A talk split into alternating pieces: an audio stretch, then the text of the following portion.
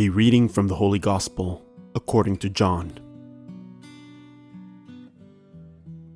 On the evening of that first day of the week, when the doors were locked where the disciples were for fear of the Jews, Jesus came and stood in their midst and said to them, Peace be with you. When he had said this, he showed them his hands and his side. The disciples rejoiced when they saw the Lord. Jesus said to them again, Peace be with you.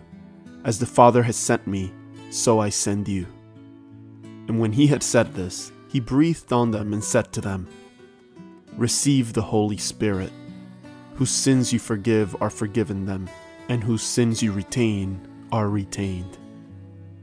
Thomas, called Didymus, one of the twelve, was not with them when Jesus came. So the other disciples said to him, We have seen the Lord. But he said to them, unless I see the mark of the nails in his hands, and put my finger into his nail marks, and put my hand into his side, I will not believe. Now, a week later, his disciples were again inside, and Thomas was with them.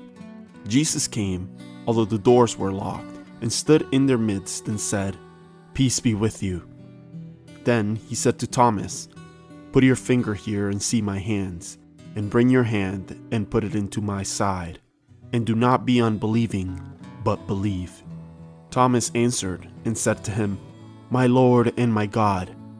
Jesus said to him, Have you come to believe because you have seen me? Blessed are those who have not seen and have believed. Now Jesus did many other signs in the presence of his disciples that are not written in this book. But these are written that you may come to believe that Jesus is the Christ, the Son of God and that through this belief you may have life in His name. The Word of the Lord.